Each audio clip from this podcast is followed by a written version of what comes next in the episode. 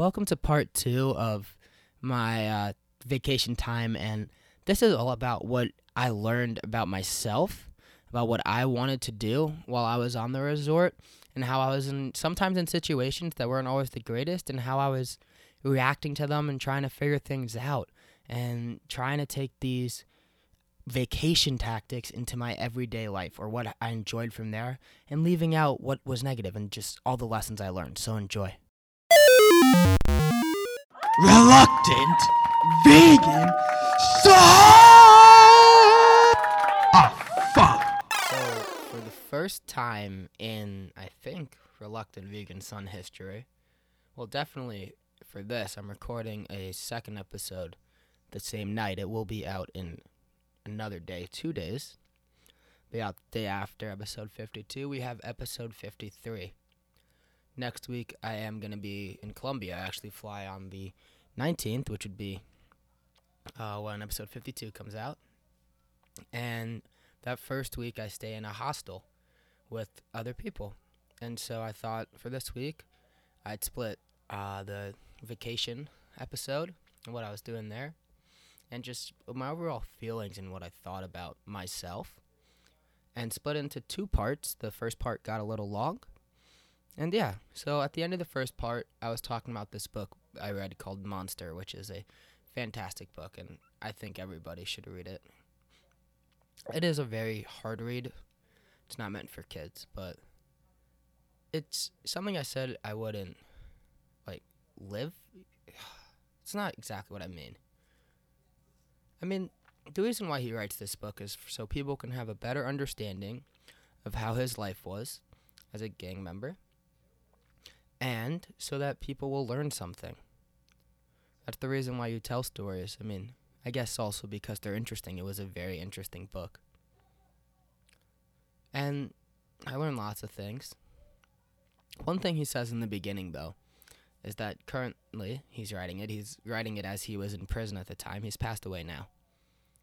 He said that he was an expert in gangs. And why was he an expert in gangs? Well, he lived in a gang for, well, he not lived it, yeah, lived, worked, I guess. He was in a gang, a set, uh, for a long time. And by living the life, he considered himself an expert. And that's one way that you would be an expert. And I completely agree with that. I mean, that's the best way. That's probably the only way that you can truly be an expert on something as as ridic- ridiculous isn't a great word I find because it makes it sound ludicrous, but it, it's it's insane what he did. And reading that or studying that, I don't think you can ever truly understand what it would be like and to share his story. If someone else shared his story, it would be very different because he's the only person who lived it who knows what he's thinking. You're writing a secondary source at that point. And even if it is the best secondary source you've ever seen in your life, well, still, you're not him. So, he was an expert because he lived it for 20 years or longer. So, what I made me think what am I what is an expert or qualifies an expert or what am I an expert in? And so for someone to be an expert, the definition, and this is just the Google definition, not sure where it comes from. It says a person who has a comprehensive and authoritative knowledge or of or skill in a particular area. And to me that's very interesting because it's not very specific. What does it mean to have a comprehensive and authoritative knowledge? I could claim and and what do you need to back it up? I could claim I'm an expert in shit, anything. Uh, I'm an expert in computers, I guess. Why I've been using a computer for I don't know, 10 years since computers since laptops came out. I have a Mac. Guess I'm an expert. You could say maybe I'm an expert in electrical engineering. I went to college for that. I have a degree. Now, I, I personally wouldn't say I'm an expert in that. I'm more, I mean, I'm a person who thinks you have to do something. You state it as it is. People embellish all the time. I just look at any resume written by anybody. You'll see. Am I an expert in podcasting? Maybe. Have 53 episodes now. That's a joker in our deck. 52 cards plus the joker. For anybody who didn't understand that one. It's possible. If you do something 53 times, are you an expert? How many times does it take for you to be an expert? Professional athletes practice the same play 5,000 times, and they still mess up often. I would still say they're experts, though. Are you an expert if you live, breathe, guess breathing, living, if you breathe, eat, sleep, that subject or that passion? I mean, reading the book, it, it seemed that way for him. He breathed, ate, and sleep. His set, gang banging the next next mission. That was his mindset. He was committed. Is that what being an expert is? Or is that how you would need to be before you become an expert? I think the one thing I might be an expert in is I was thinking being a guy. I mean, I guess you describe your attribute, attributes, but being a guy is very relative. I mean, as a man, I can understand how I feel. I guess I'm an expert in myself which is very difficult for a lot of people. People don't know what they want. People don't know what they're thinking. The only way to be an expert in yourself, I personally think it's more gut feeling than anything. But it's just, some people would say being in tune. What does being in tune with yourself mean? Just doing what you want, not living other people's desires or your life as something else?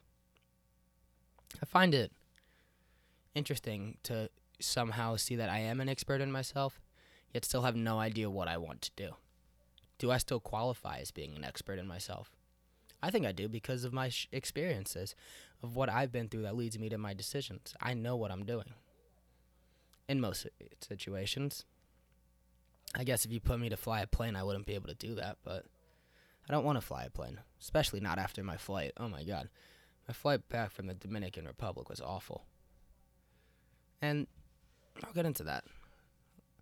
Uh, I guess I'll just say briefly about the flight. It was an awful flight. It was, it's a three hour flight. And 30 minutes in, we hit turbulence so bad that I felt I was going to throw up. I don't take the best advantage of my flights. My mom is really good. She, you know, wrote her book on her flight. She does research, journals a lot. I Guess that is writing a book. I watch movies. They have my little personal television, and I love that shit. I was watching Pulp Fiction. It's a good movie. Messed up. There was a kid next to me, so kind of on me. But it was a baby, so it didn't make a difference. That's another thing. There was a baby next to me, and there was a baby behind me, and there was a little kid, the baby's brother, next to me, next to him. So I had three really young kids around me. And what happens? 30 minutes in, there's a ton of turbulence. And I mean, this plane was bouncing, bouncing, bouncing around. They didn't have the service. You know, they had they went through with the paid service, so you could get alcohol, you could get your little boxes or headphones. And then they stopped service because there was too much turbulence when they were coming out with the free drinks and the free snacks. It's really wonder. It's really a big question why that happened. They go out for the paid stuff and free stuff. You know, if we don't get to it, we don't get to it. As long as they pay for our shit. I saw someone with the alcohol. I'm like, how could you do that? I was so nauseous. I stopped my movie. That's how nauseous I was. and while we were bouncing around, at certain points, it just dropped. It felt like it was dropping. Now, it wasn't dropping enough that it felt like it was going to fall. But it dropped enough that a lady in the back screamed. She was yelling. And people kept turning, giving her looks like, shut up. Shut the fuck up. What? Your screaming is only going to make all these kids nervous, everybody else nervous. There were a lot of kids on that flight. A lot of them. And three of them were sitting next to me. It was it was something. So that turbulence stopped, and every time I kept checking how much longer do we have? How much longer do we have? We had two and a half hours left on that flight. Whew not a fun flight. So, that that was my flight. The babies also started crying at some point, which was great. It's a little off topic. I'll get back to the flight later because I later because I watched a documentary that I really liked. It was about Harry Chapin. But yeah, if you put me to fly a plane, probably wouldn't do so well. That flight actually is the first time in a long time that I clapped when the plane landed. And I remember there was a time when people clapped all the time when planes landed. Uh, but nowadays, I barely see it happening. Do you clap for other people when they do their jobs? Now, other people's jobs don't necessarily depend on your life, but that's what I guess people are saying. If people do a good job, you should clap. But I started clapping, and everybody in the back of the plane started clapping. And that's how you know that shit was rough. We were happy to be on the ground. You always are, but sometimes a little more than most. So I wouldn't say I'm an expert in that. I mean, so there's lots of things you're not experts in. Do you think a trained professional has to be an expert? I mean, there's definitely someone who has spent their life writing academic papers on gang relationships. I have a friend actually who wants to who wants to study that. And I would say he's and he knows a lot he knows a lot about that. And he's really good at it. But he comes from a different perspective than this guy writing an autobiography. If you take the two and compare them, see one that's a little more academic, one that's one that would be, you know, more about I guess the relationships rather than what the fuck actually happened. They'd be like this thing and then maybe this meant that, maybe meant that. But you don't get a first hand perspective. And he could still be an expert and he could still be really good at writing papers and good at his jobs. So that's why I think it's a little uh, ambiguous. There's the word I was looking for. Of what comprehensive and authoritative knowledge means. It's funny, I put in the Google for expert definition, and they have a ton of things, like expert definitions of different things. Expert definition funny. I haven't, what is that? I'm very confused. Is the expert definition of funny? No, it's an Urban Dictionary expert thing. Oh, what's an expert in the Urban Dictionary? Person who learns more and more about less and less until they know everything about very little, at which point, and in every context, they begin to give opinions and tell everyone what they should not do. Hmm. Interesting. I don't know if it was meant to be funny, but wasn't. I think Urban Dictionary started as a good idea. Just never really progressed. I mean, it's you, you could add anything, so they have those things, and I think if you're looking at it to see what certain slang words or different words mean, makes sense. I do love slang words. Each culture, each language has their own. I mean, you go to different cities and they have their own little bit of, so their own little specialty, their own little characteristics, flavor it provides. So, what am I an expert in? Would I say I'm an expert in New York City? Depends on the part. If you ask me about the subway trains in Manhattan, I would definitely be an expert. The F line goes right by my house. I know every stop on that thing, especially in Manhattan. I know where you need to go. I know where you need to transfer. There are routes I know like the back of my hand. Definitely would consider myself an expert in the subway line near my house. Guess you can go as small as you want. Would I say I'm an expert in knowledge of my parents? Maybe. They certainly haven't shared everything with me, but they've shared lots. What am I not an expert in? What is something? Is there something that I think I'm really good at that maybe other people think I'm not so good at? If there is, tell me. Maybe you think I'm not good at podcasting. Say that. Say how I could improve. I don't mind. It's constructive criticism. Don't like when people give non-constructive criticism though. It doesn't help. Don't understand why. Don't like you're just trying to feel better by having giving these negative thoughts to the world. It's not.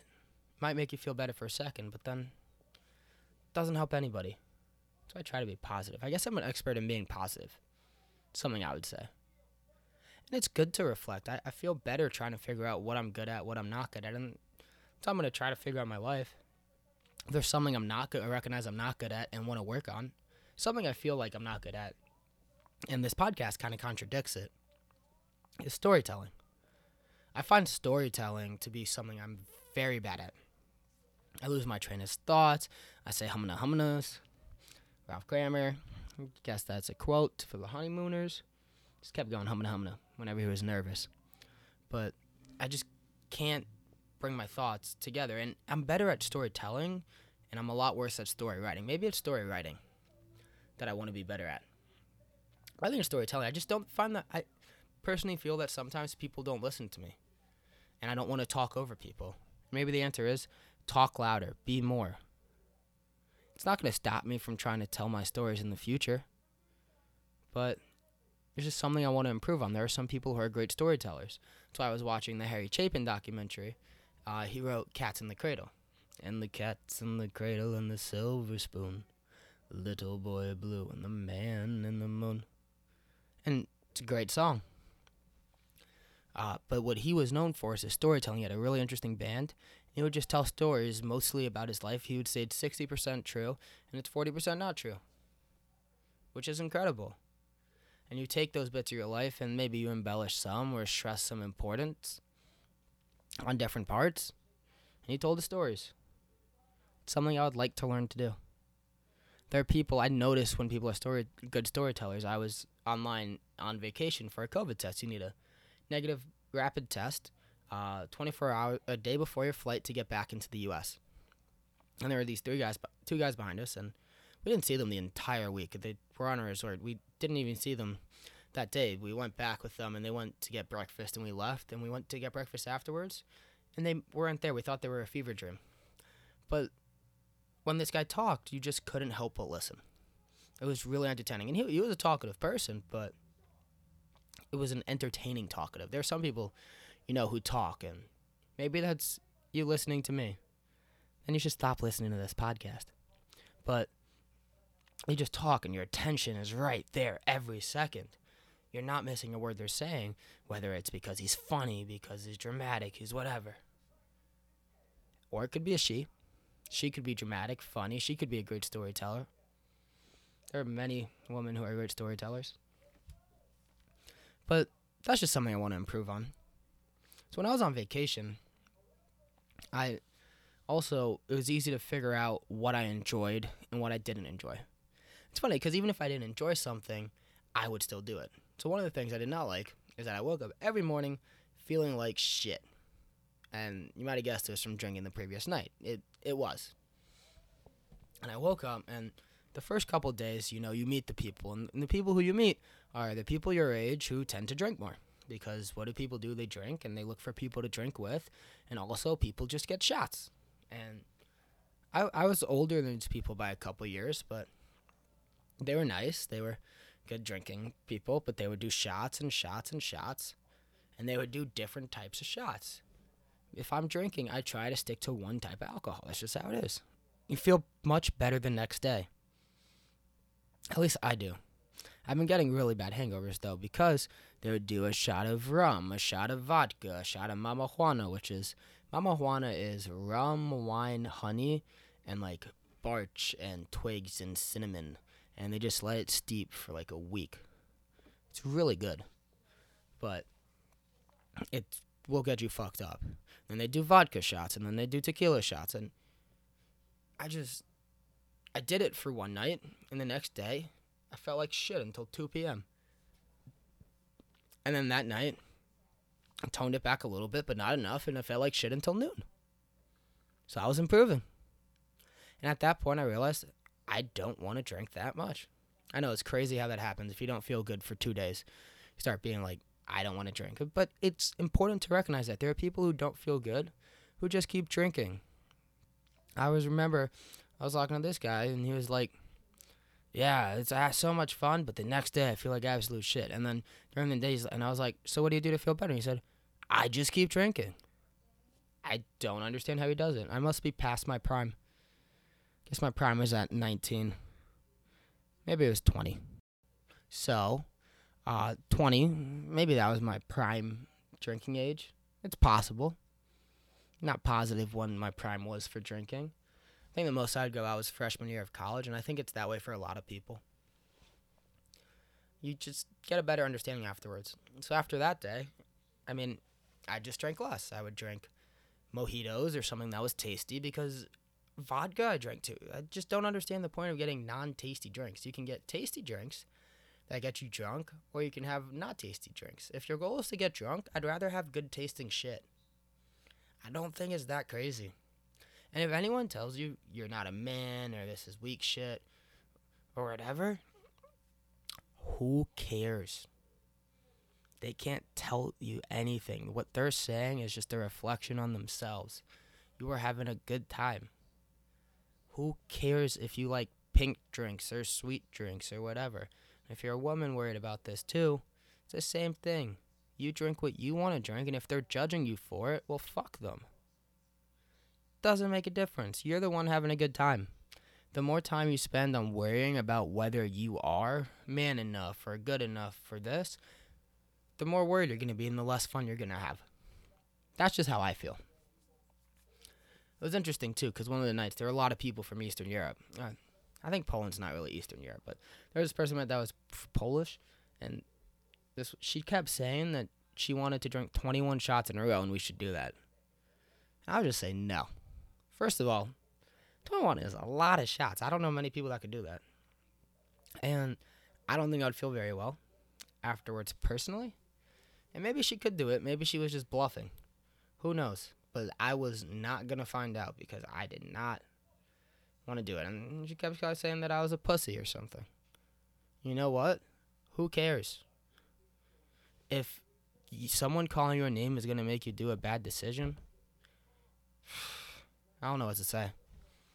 I mean, there's a reason why you feel obligated to, I guess, if someone says something bad. Like, I'm not blaming you if someone called you a name and you felt bad and you wanted to do something to show it. I'm not saying that that's a wrong course of action necessarily. In your mind, it might be the right one. To me, why are you making up my mind? Why are you making my decision? My decision is not predicated on what you think of me. If my decisions are based on what you think of me, then I have to rethink who I'm hanging out with. Otherwise, I'm just not going to have a good time. I also enjoyed really being disconnected. We're very disconnected uh, when we go on vacation. We keep our phones in our room. We never use them during the day, and I still scrolled a little too much at night, but it was freeing. I felt so much more relaxed. My mindset was better. I was more positive. And it is easier to do that on vacation where there is you can go outside. I had a ton of books. It's a lot harder for me to read here than it is for me to read on vacation. I guess it's cuz I have my computer here. I mean, all day today, all those things that you do are on your computer. I try to find things to do away from like I'm reading the news on my computer. I play games. I uh, I'm writing. I'm recording this podcast. I'm recording this podcast on a microphone with my computer right next to me. And so I'm gonna try. And maybe you want to try this with me. To just pick one activity that I'm gonna do every day that's disconnected. Maybe I'll increase it to two. Especially with me going to Colombia now. I am going to uh, try my best to do the most and have keep that positive outlook that I had the entirety of vacation. Was also interesting is how the week went on, you attract your people and you figure out what your group is. At the start of the week, we had heavy drinking friends who were just drunk 24 7. As we got toward the end, we crea- created a closer and closer group of friends who, yeah, we still did drink, but we didn't need to drink all the time. We enjoyed each other's companies. We had good conversation. We learned things. And it just was so much better. Which sucked because we only had one day with our really good group that I liked. Not that I didn't like the other people who we were with, they were great. It's just not everyone who you hang out with is going to be the person that you want to be with. And this is for friends. Your circle is to get can get tighter and tighter. You can include as many people and not include. It's not like we didn't include people. It's just if you want to do your own other thing, that's fine. We're to have this great group. Yeah, people more like this didn't include themselves. I mean, it's not for lack of us. If people wanted to be with us, they would. There would be times I'd be trying to just find crowds to drink with, and I would wander into a situation where everyone, there's a lot of people from Quebec, Quebec, they were all speaking French. And I would just sit there with my drink. And if I'm sitting there and people are talking French, I'm like, what am I doing here? I am not necessarily having a great time. I'm just sitting here. I can try to maybe talk to someone who doesn't seem to be interested in talking to me. it, that's a course of action if that's what I want to do. I'm like, how do I get here? How did I get here? If I don't want to do it, I realized then just leave or don't do it. Even if you sat, if even if I sat, even if I sat there for two minutes and got up, and it might be awkward, but they probably wouldn't have noticed if I got up anyways. I wasn't, didn't feel like I was adding much, and I didn't feel like I was doing anything sitting there, except judging myself for not adding anything. And I ended up sitting there probably for an hour. I did talk to that guy. And it was interesting. I got more drinks. I got more drunk. Because what do you do in an awkward social situation except drink? And I'm sure these guys are having some riveting conversation in French. Actually, the people I talked to said they weren't talking about said they weren't talking about jack shit. And I'm sh- they might have been having some fascinating conversation, who knows. But I wasn't getting anything from it except judging myself. And so if I could go back, maybe I would have just walked away. Maybe found other people to hang out with because they were great people we met all over the resort. You never know who you're going to find. It was a lot of fun though. And then on the way back on the flight, I watched uh, this Harry Chapin documentary uh, called Harry Chapin, When in Doubt, Do Something. And they said that was his motto. He's a very high functioning guy. And I, I really liked my energy on the resort. And I'm going to try to keep it uh, as I go through my other life. I mean, part of it is because, yes, I had no worries and I'm relaxing. But even if I have no worries here, I'm still on my computer, on my phone. I'm not getting the true relaxing, true positive energy. I want to find a way to harness that. And if you see that energy that you want to produce, try to find those ways to harness it. I'm going to be reading more. I'm going to be going outside. I'm going to try to find a lot of sports to play in Colombia. I'm going to be trying to make those connections. That is what I want to do. So, when in doubt, do something. The best way I could say I've done that previously is not the best way, but something that it reminds me of is we had a dinner at my house. Uh, when we cook dinner, I have a hard time sometimes of applying myself once I finish my task. But this time, I was really thinking about it. We had guests over, and the guests were helping out as well. Of, okay, I finished, let's say, slicing potatoes. What can I do next? Oh, we might need a salad. Let me start working on the salad. Start cutting up some lettuce. Let's do this. Let's do that. Oh, I can put something in the air fryer. And I just kept getting these ideas. And it felt really good to have these ideas. And some of it was maybe because we had guests over and I wanted to see them being productive, but also because I wanted to help out. People want to help out. I want to help out at least. And it's maybe it's a selfish thing that I want to help out so I feel good. But if you like helping people out, then yeah, it's selfish and uns- it's not selfish. It's just being a nice person. And is being a nice person so you feel good selfish? I mean, that comes down to the question do we have any free will or anything? Because if we, you could say we don't have any free will because there is a decision that always pre- predictates that action. yeah. So when in doubt, do something. And so I like it because I like that idea. And when you've done things that, when you see, you know, phrases or stuff that happen, uh, just think about in the past when you've done similar things. You probably have. I mean, in the book Monster, he talks about how they were using war strategies that were written about in The Art of War. And none of them knew how to read, but they thought they were smart people. And so they thought, oh, this should work as a good fighting strategy. And it does. Now, they're, and they're not famous Chinese philosophers. I think Sun Tzu was Chinese. Maybe wrong. So that's maybe why I like that because also I think it leaves you with less regret. Because if I would, I stayed there and I knew what happened, but I sometimes overthink and I think, what would have happened? I should have done this differently. I should have done that differently. If you do it, you're no, gonna know how it turns out. Could be good. Maybe you'll regret going. Maybe you'll regret doing that action. But if you do something, you can at least learn from it. If you do nothing, what do you learn? That you should have done something which you probably know already. And yeah, that's what I got from it. I've looked at some of the reviews, and the reviews say it's you know just add it's just pumping him up, just putting it. Well, some of it's definitely true. And you know the people who make the documentary do want to show people in a good light, the person who it's describing, but that doesn't mean they're not good people or a good person. And that's what I'm trying to manifest as I'm going to this next chapter of my life when I'm going to Colombia. I'm trying to take what I did when I didn't have a phone, didn't have electronics, was just living life. And it's easy to see that when you're on vacation, when you're relaxing. But the hard thing is to take those values or what you saw and try to translate them into what you're doing. It becomes very difficult as you get into the hustle and bustle to remember those things that will keep me grounded. But as I'm in this new city, I really want to connect. And I really want to find my people and be with the people and learn because I'm there to, my goals are to learn Spanish, teach the kids English, make a positive influence in these kids' life, and connect with other people in the program and other people in Colombia. And if those are my goals, how am I going to get there? It's going to be doing what I want, finding my people. I mean, and doing what you want doesn't mean not helping others. I want to help all people. Most people are helpful. If you want to help people, that doesn't mean you're not doing what you want. You have to want to help people for the right reasons, though. And if you're not helping them, if you're helping them for yourself, that doesn't mean you're selfish either. It just means you're a good person. So, that's what I got from that. And then I watched on the flight back this Harry Chapin documentary. Uh, it was called Harry Chapin. If you're not doing anything, do something. Pretty much. Forgot what it was called exactly, but I watched it. When in doubt, do something.